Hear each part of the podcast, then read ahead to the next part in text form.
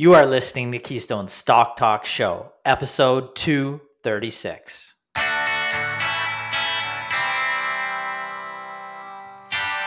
If this is your first time listening, then thanks for stopping by.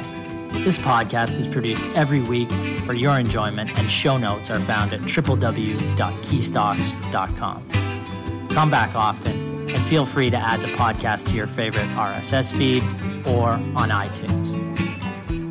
You can also follow us on Twitter at Keystocks and on Facebook. And keep submitting your stocks via the usual social channels or at our website, keystocks.com, for our Your Stock Our Take segment. And we just might review your stock in an upcoming show and let you know if it is a buy, sell, or hold.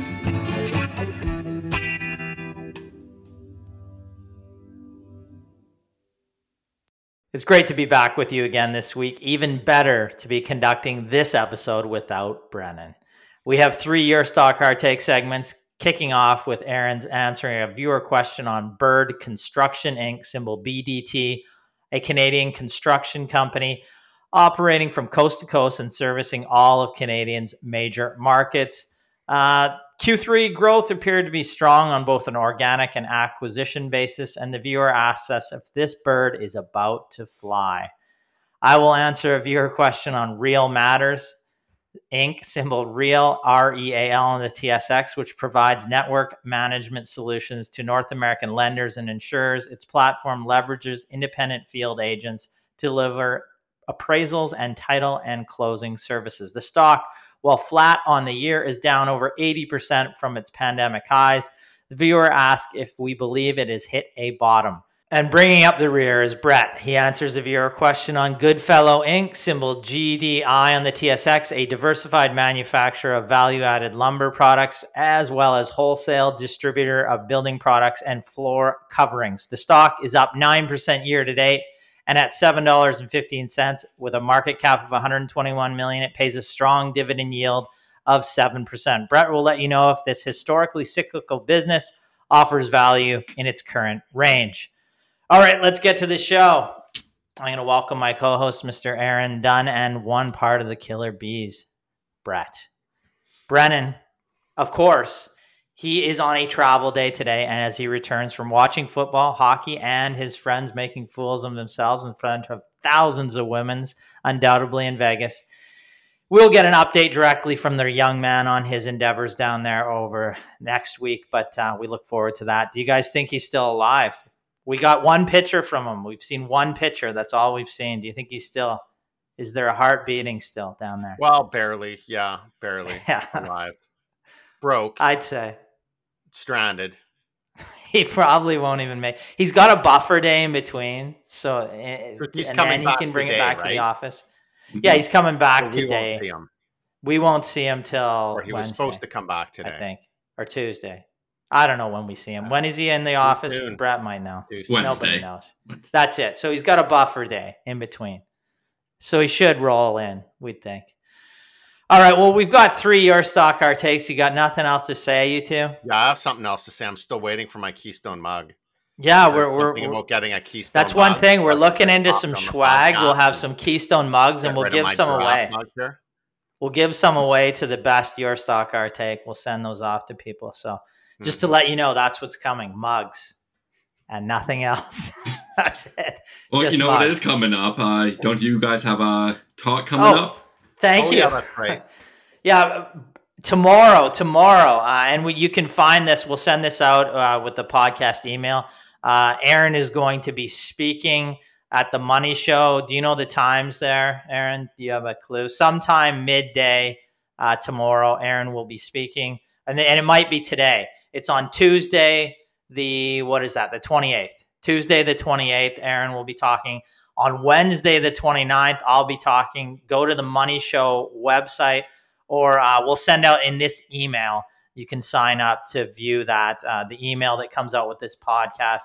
You can sign up to view those presentations. We'll uh, both be doing 30 minute presentations. So, talk about our services, talk about a few stocks we uh, like right now as well. So, I encourage you, listen to those two um, presentations through the Money Show. You can get the link to those presentations in the link that goes out with this podcast or the email that goes out with this podcast. It will be in the description as well.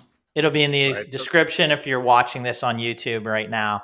Uh, go below and you can click on that and uh, sign up, watch those two presentations because you want to see more of our faces, I'm sure. And we'll have, Absolutely. you know, we'll have some so good my, content my talk, talk is going to be. They have me down here for 3:55 Eastern time, so 12:55 Pacific. And the title of my presentation is going to be Smart Investing Simplified, combining individual stocks and index T- ETFs for profit and protection. Uh, so definitely tune into that and I'll be on Wednesday. I'll talk about current market valuations, how there uh, appears to be a mispricing of small to mid cap companies versus kind of the magnificent seven and some of the large caps. So there's an opportunity there, and I'll give you a couple stocks that you can look at uh, to potentially add to your portfolio today. So uh, take those in, and thank God Brett remembered that because we were just going to go on to our your stock our takes, but now we're going to answer some viewer questions. So Aaron you had a question come in on the bird. Bird is the word. Bird is, is the word. Haven't heard that for a while. Yeah, that's right. So Bird Construction is the company that I'm going to talk to about here. Um, See, I think of Peter company, Griffin Actually, we, we followed this. I believe we actually had coverage on this company uh, years ago. So it was uh, it was a, a, bit of a, a bit of a trade because we found that there is a lot of volatility in the financial performance at the time. But let's see if anything's changed because this would have been over ten years ago that we had coverage on it. So um, Bird Construction symbol is BDT on the TSX exchange. Trades at just under twelve dollars per share. It's a six hundred and forty million dollar market cap company and it pays a dividend yield right now of 3.6%. So what they are, they're a leading Canadian construction company. They operate coast to coast. Uh, they provide a range of services from new construction for industrial infrastructure and institutional markets to industrial maintenance, repair, and operations. Um, and this includes um, uh, mining. Uh, they're they're in nuclear space, so power generation. Um, so diversified construction company across Canada. And if we look at the share price performance over the past 12, 12 months here, we can see they've had a very nice run. Uh, year ago, they were trading at about uh, 725 per share and trading now for 1190.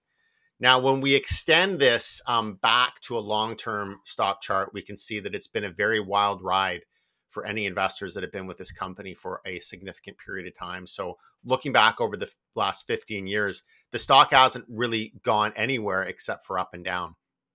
So, it's been very highly volatile. So, what has been happening over the last 12 months? Uh, and is there something changing with the company that uh, is going to encourage more growth or more sustainable growth in the future? Uh, let's take a look at the Q3 results. Um, so revenue was 783 million, uh, up 17%. Adjusted EBITDA just under 50 million, up 58%. Uh, margins increased in the quarter, so EBITDA margin of 6.3% compared to 4.7%. And then adjusted EPS of 54 cents, up 86% year over year. And then for the year to date numbers, uh, also very impressive. So revenue was just over $2 billion, an increase of nearly 17%. Adjusted EBITDA, 95 million, up 35%. EBITDA margin of 4.7%, up from 4.1, and then adjusted EPS of 93 cents, an increase of 63% year over year. And when we look at the management commentary in terms of what was driving this strong performance, uh, revenue growth was primarily organic, but there was also some contributions from recent acquisitions. Uh, with respect to margin expansion, they focused on effective cost management and operational efficiency.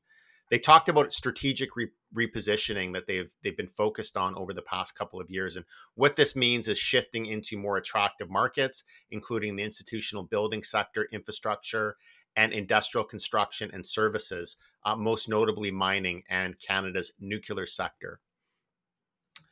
They also have a growing backlog, up 20% year year to date, and they've talked about significant multi-year recurring revenue coming from the master service agreements, which they've signed recently. In terms of outlook going into next year, they're expecting a strong finish to 2023 and potentially even a stronger uh, showing in 2024. Uh, so in terms of the outlook, the management commentary, all of that looks uh, looks very strong. Now, there have been some recent announcements from the company that look very interesting. They've signed a couple master service agreements um, in September. They they issued a press release regarding um, industrial recurring master service agreements in Ontario and Alberta. Um, more recently, in November, they talked about growing their institutional nuclear portfolio in Ontario. So, uh, some interesting things coming with the company. And one of the things that I'm picking up from reading uh, what management has to say and just their general commentary is that um, with these master service agreements, they're they're able to produce more visible, more stable, um, even recurring uh, revenues going forward. Now, recurring revenues can be defined as many different things.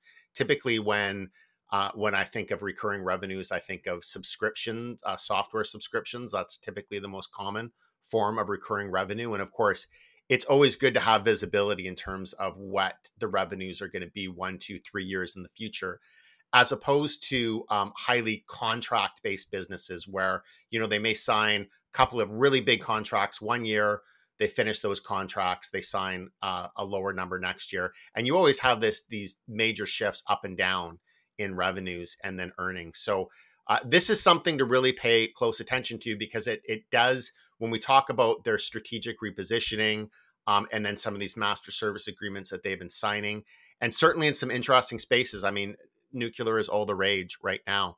Um, but they uh, they they say that they they have an opportunity to bid on over a billion dollars worth of environmental remediation work through um, through their their master service agreement in in Ontario.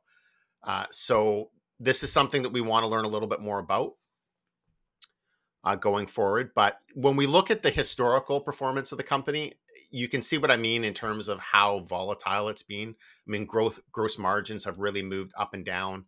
Um, you know, historically, they're right now pretty much at a, at a, at a historical high with gross profit margins of about 8.5 percent. Um, but they fluctuated a lot. They were as low as 4.2 percent in 2018. Um, we've seen we've seen some up and down, and we've seen the same thing, which would be expected, of course, with earnings per share. Uh, growth declines, more growth, and then you know potentially in the future more declines uh, even a year of negative earnings in in 2018 although most of these years have been have been positive so one thing that i will point out a, a gross margin of 8.5% even though that's a historical high for the company that is an extremely low gross margin um, you know eh, this is typical i think of construction companies uh, just because there's a lot of overhead so it's more of a high volume high revenue lower margin business um, and they are certainly driving significant earnings per share to the bottom line. So that's uh, that's a positive. But um, this this this is a low margin business, and that's something that needs to be considered. In terms of the balance sheet, healthy balance sheet, uh, cash of 104 million, debt of 87 million, shareholders' equity of 304 million. So they have net cash of about 17 million dollars. Not a huge net cash balance, but it's still a net cash balance and then debt to equity of about uh, 0.34. So very reasonable debt to equity level there. Uh, and then in terms of valuation and future growth, just looking at some of the analyst consensus estimates out there, uh, analysts are looking at about a dollar thirty-two in the current year, um, dollar fifty-three next year. So that would be current year growth of fifty-three percent, approximately at the midpoint of analyst estimates for this year, and then sixteen percent uh, next year and price to earnings multiples of nine times current year's expected earnings and eight times next year's expected earnings. So, um, certainly a lower uh, price to earnings multiple, which we would expect. I mean, Bird is always generally traded at a fairly low multiple. I'd have to look at the historical range. Um, but it's it's given that it is a low margin business, it has a history of being uh, quite cyclical. You know, we would expect to see see a lower multiple. So, in terms of our take uh, on the positive side, the performance recently has been very strong. We've seen the increase in margins, a growing backlog, a healthy balance sheet. Management's positive about the outlook. The the valuation looks reasonably attractive. And then, what's really interesting to me is learning more about these MSAs um, and how they may increase the long term recurring revenue and maybe put Bird in a position where uh, their margins and their revenue growth is a little more stable than what we've seen in the past. Um, on the other side of the equation, on the more negative side, it's a very low margin business.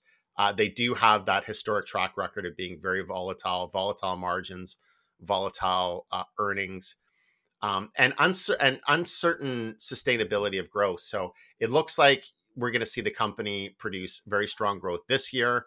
Likely they're going to produce a strong year next year. But what happens after 2024? Uh, generally, we like to invest in companies where we have you know some sense of where the revenues and the earnings per share are trending over a multi-year period. Um, but if they're signing a lot of contracts right now and then these contracts expire, or they they complete those contracts and they're not able to um, sign new ones of the same size, we may see continued volatility in the future in financial performance. So that's something to pay a close to pay close attention to. Uh, and then, of course, even though we're we're looking at a valuation which is below the market average of eight nine times earnings, this stock does tend to trade at a lower uh, valuation multiple. So we have to factor that in as well. However, um, looking at the company, uh, we think that the fundamentals are quite positive. The strategic repositioning uh, is interesting and may result in better future performance. And we do think that it's worth taking a deeper look into bird construction and potentially uh, organizing a call with management so that we can ask them some questions. So this is basically, you know, what I've shown. It's the first stage of the of the research process. This is just really does it pass the initial criteria? Um, are is the financial performance strong? Are there reasons that um, to believe that this strength in the financial performance can continue? The valuation, the balance sheet. This is when you do that financial statement analysis, and then the next stage is to really dig deeper into what's going on with the business and these contracts and the market to determine how sustainable this performance is going forward. So I think that Bird certainly passed our initial screening criteria. Um, and then the next step would be to just uh, would just be to dig deeper. Yep, it's a good summary. We uh, actually, I think Brennan pulled them out in a recent uh, sweep we did when we looked at uh, all Canadian companies, and he pulled them out as interesting and one we uh, might want to, you know, go and interview management. And historically, too, um, I don't have a historical ten-year PE, uh, but on an EV to EBITDA basis, I think the average over the past ten years is nine point six one, and it's and current EV to EBITDA on Bird is five point eight, so it's lower, significantly lower than its um, 10 year average. Although, like Aaron said, the business has been cyclical over time. So, um, you know, there is some, but that, I mean, some, that's a good sign, right? Because if it's, yeah, if yeah. it's, you know, the market is known that that volatility has existed. So if it's trading at a discount now um, to where it's been in the past, you know, in spite of, yeah. there possibly being some good arguments that performance will be more stable and better in the future, then that's that's a good sign. Now, yeah. one thing I would also or is the market saying we think it won't be? You know, that's yeah, the, that's the, the thing. Or does the market not right? know? The market Furthermore, doesn't always get it right. Like you, you have the average, but you know what's the mm-hmm. what's the variance there as well, right? I mean, if it if it if it fluctuates between you know three times and ten times EBITDA, that's that's also important to, to understand. So but yeah, uh, certainly worth it, worth a closer look. Yeah. For sure. And uh, I think we will reach out to management and uh, have a call with them and then we'll see if we can get anything more from them uh, that uh, really confirms whether or not we think this is a more sustainable, uh, you know, growth trajectory for the business going forward. Because it certainly is trading at relatively low valuations. And Aaron did a good job of summarizing that. Now I'm going to look at Real Matters. Real Matters R E A L, very simple on the TSX, trades at about $5.35, $390 million market cap. So it's a small cap in Canada.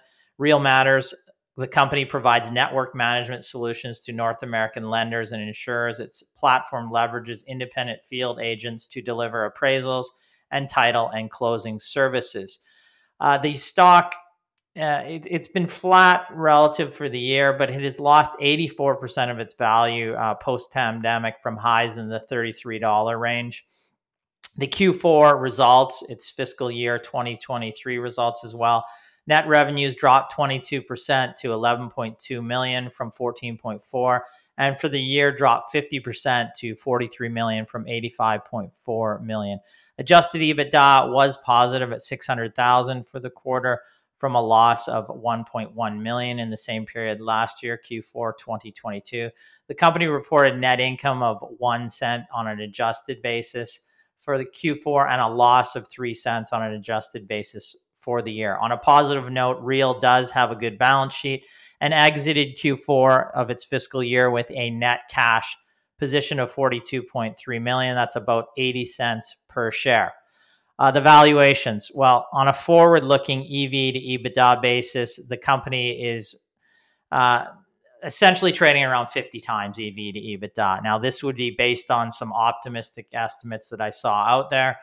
Our take, real matters, is, a, is operating in a difficult environment at present. Over the company's recently reported fiscal 2023, US mortgage origination volumes were the lowest on record in the last 28 years. Mortgage applications, for example, in October 2023, were the lowest since May 1995. It's estimated that for the first three quarters this year, 2023, mortgage originations in the US were down about 30% relative to the same period a year ago. Suffice it to say, this is not good for Real's current business. Real posted a tremendous growth trajectory from 2014 when its revenues were about 128.1 million uh, to 2021 when they peaked at 638.6 million. This was during historically low rate environment. As rates have risen, consolidated revenues have dropped from that 638 million dollar peak in 2021 to 222.6 million in fiscal year 2023 just reported. Uh, while market volumes appear to be closing in on a trough, we do not have visibility on a sustained shift in the macro backdrop whereby interest rates fall and mortgage spreads begin to normalize. Current valuations are not cheap and appear to imply that a midterm recovery is already pli- priced into the stock. Whether it has hit rock bottom or not, it's tough to estimate. What we do know is that there are plenty more companies in our coverage at pl- present with lower valuations and better near term to midterm growth certainty than real, we would pass on this company at present. That's all I got on that. Yeah, and so this is this is the situation where you know when you're looking at a company that is that is in decline, like a maybe a, a short term decline, you, you, want to be compensated for that extra risk um, by being able to pay a lower valuation. I mean, that's where your margin of safety is. So when you're Mm-hmm. You know, mm-hmm. the company has seen challenging financial times, but it's still trading at a big premium. And that's not that's not a combination that. No, no, and it, it, offers residential mortgage appraisals for purchase and refinance, and and in some of the refinance areas in the U.S., you haven't had to do uh, some of the home inspections and the uh, the title searches that you had in the past. So they've kind of eased those regulations. There is not only a general macro uh, downturn that they're facing, but there are some regulatory changes that have hit the company as well, as far as I understand.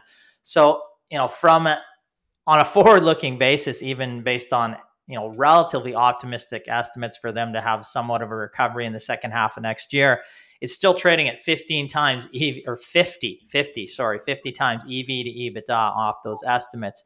Uh, I don't think that you know you're being compensated for the risk that is in here right now, and I, I think that uh, I think that you know I think that this company is relatively well run. They have a good balance sheet, but um, there are, like we said, your capital is always fighting for a place to go to. If we can see another business that trades at low valuations that has growth ahead of it that we can forecast with a higher degree of certainty, there's less certainty here.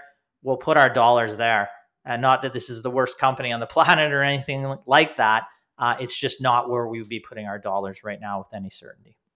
They actually have a really good uh, chart in their MD&A for uh, really showing the macro situation in the U.S. housing market, which I'll put up on screen. Yeah, and you can see in that 2020 2021 era, era during the COVID years when we had uh, super low interest rates and if you're a Canadian listen to, listening to this, the US standard mortgage is a 30 year fixed mortgage. So unlike ours, where it's a, normally a five year, even the average is less now, fixed rate, and then you'll have a 30 year amortization, theirs is fixed the entire time. So yeah. you can see the US really refinanced. So you had all these refinancing originations. During that super low interest rate because everyone wants to lock in that one and a half, two percent. Incredible boom for yeah, business for them. Exactly. Yeah. And now you've seen that just drop off. So you can see in this graph that it just the refinancings effectively have disappeared because you haven't seen these interest rates in 20 years. Yeah. Who wants to refinance right now? like mm-hmm. it, it, exactly. It's, it, yeah. It's, it's, it doesn't it's the environment right now is not good for the business. So we'll, we'll we'll not be putting our dollars at present towards real. You know we'll watch the company. There's likely a time when that switches and and you know there could be a, an investment opportunity but it's certainly not at this price. And based on forward estimates near term it doesn't meet our criteria. All right. We're going to switch off to brett. He's going to share his screen and he's going to talk about goodfellow yeah. All right. So Goodfellow, symbol GDL on the TSX, is a diversified manufacturer of value added lumber products as well. It is a wholesaler of building materials and floor coverings. Goodfellow has a distribution footprint from coast to coast in Canada, servicing commercial and residential sectors through lumberyard retailer networks, manufacturers, industrial infrastructure part- project partners, and floor covering specialists. Goodfellow also leverages its value added product capabilities to serve lumber markets internationally. The stock is trading up 9% year to date at the current value of 715 a share at a market cap of 121 million, paying a strong dividend yield of 7%. For fiscal Q3 2023, the company's sales fell by 17%, however, to 139 million. And for the year to date, sales fell 19.6% to 387 million. This really illustrates the shift in the lumber demand over the past year as the post COVID boom saw significant demand surge, resulting in many, many purchasers just overstocking on their inventory. And now that we now are seeing more normalized demand, they have to work off this excess inventory before uh, ultimately purchasing more lumber from Goodfellow, so it impacts their sales. Gross margin has remained relatively constant, though. It's at 22.7% for the quarter compared to 22.6% in the prior year, resulting, however, since the sales dropped, in a gross profit falling by 16.5% to 31.6 million. As well, SG&A remained materially flat. So as gross profit fell, we can see the negative side of having a heavily operationally leveraged company in any distribution. You really see this, resulting in a significant decrease uh, year over year uh, for net income to only 6.2 million, down from 10.6 million or 72 cents from a dollar 24 on a per share basis.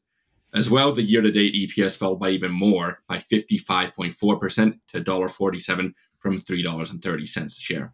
As well, due to the construction seasonality, Goodfellow is as well seasonal. So Q2, Q3 are normally the strong quarter. So we've really seen the year play out before the fourth quarter. You'll normally see quite a bit lower, and we'll actually see that in a couple slides coming up.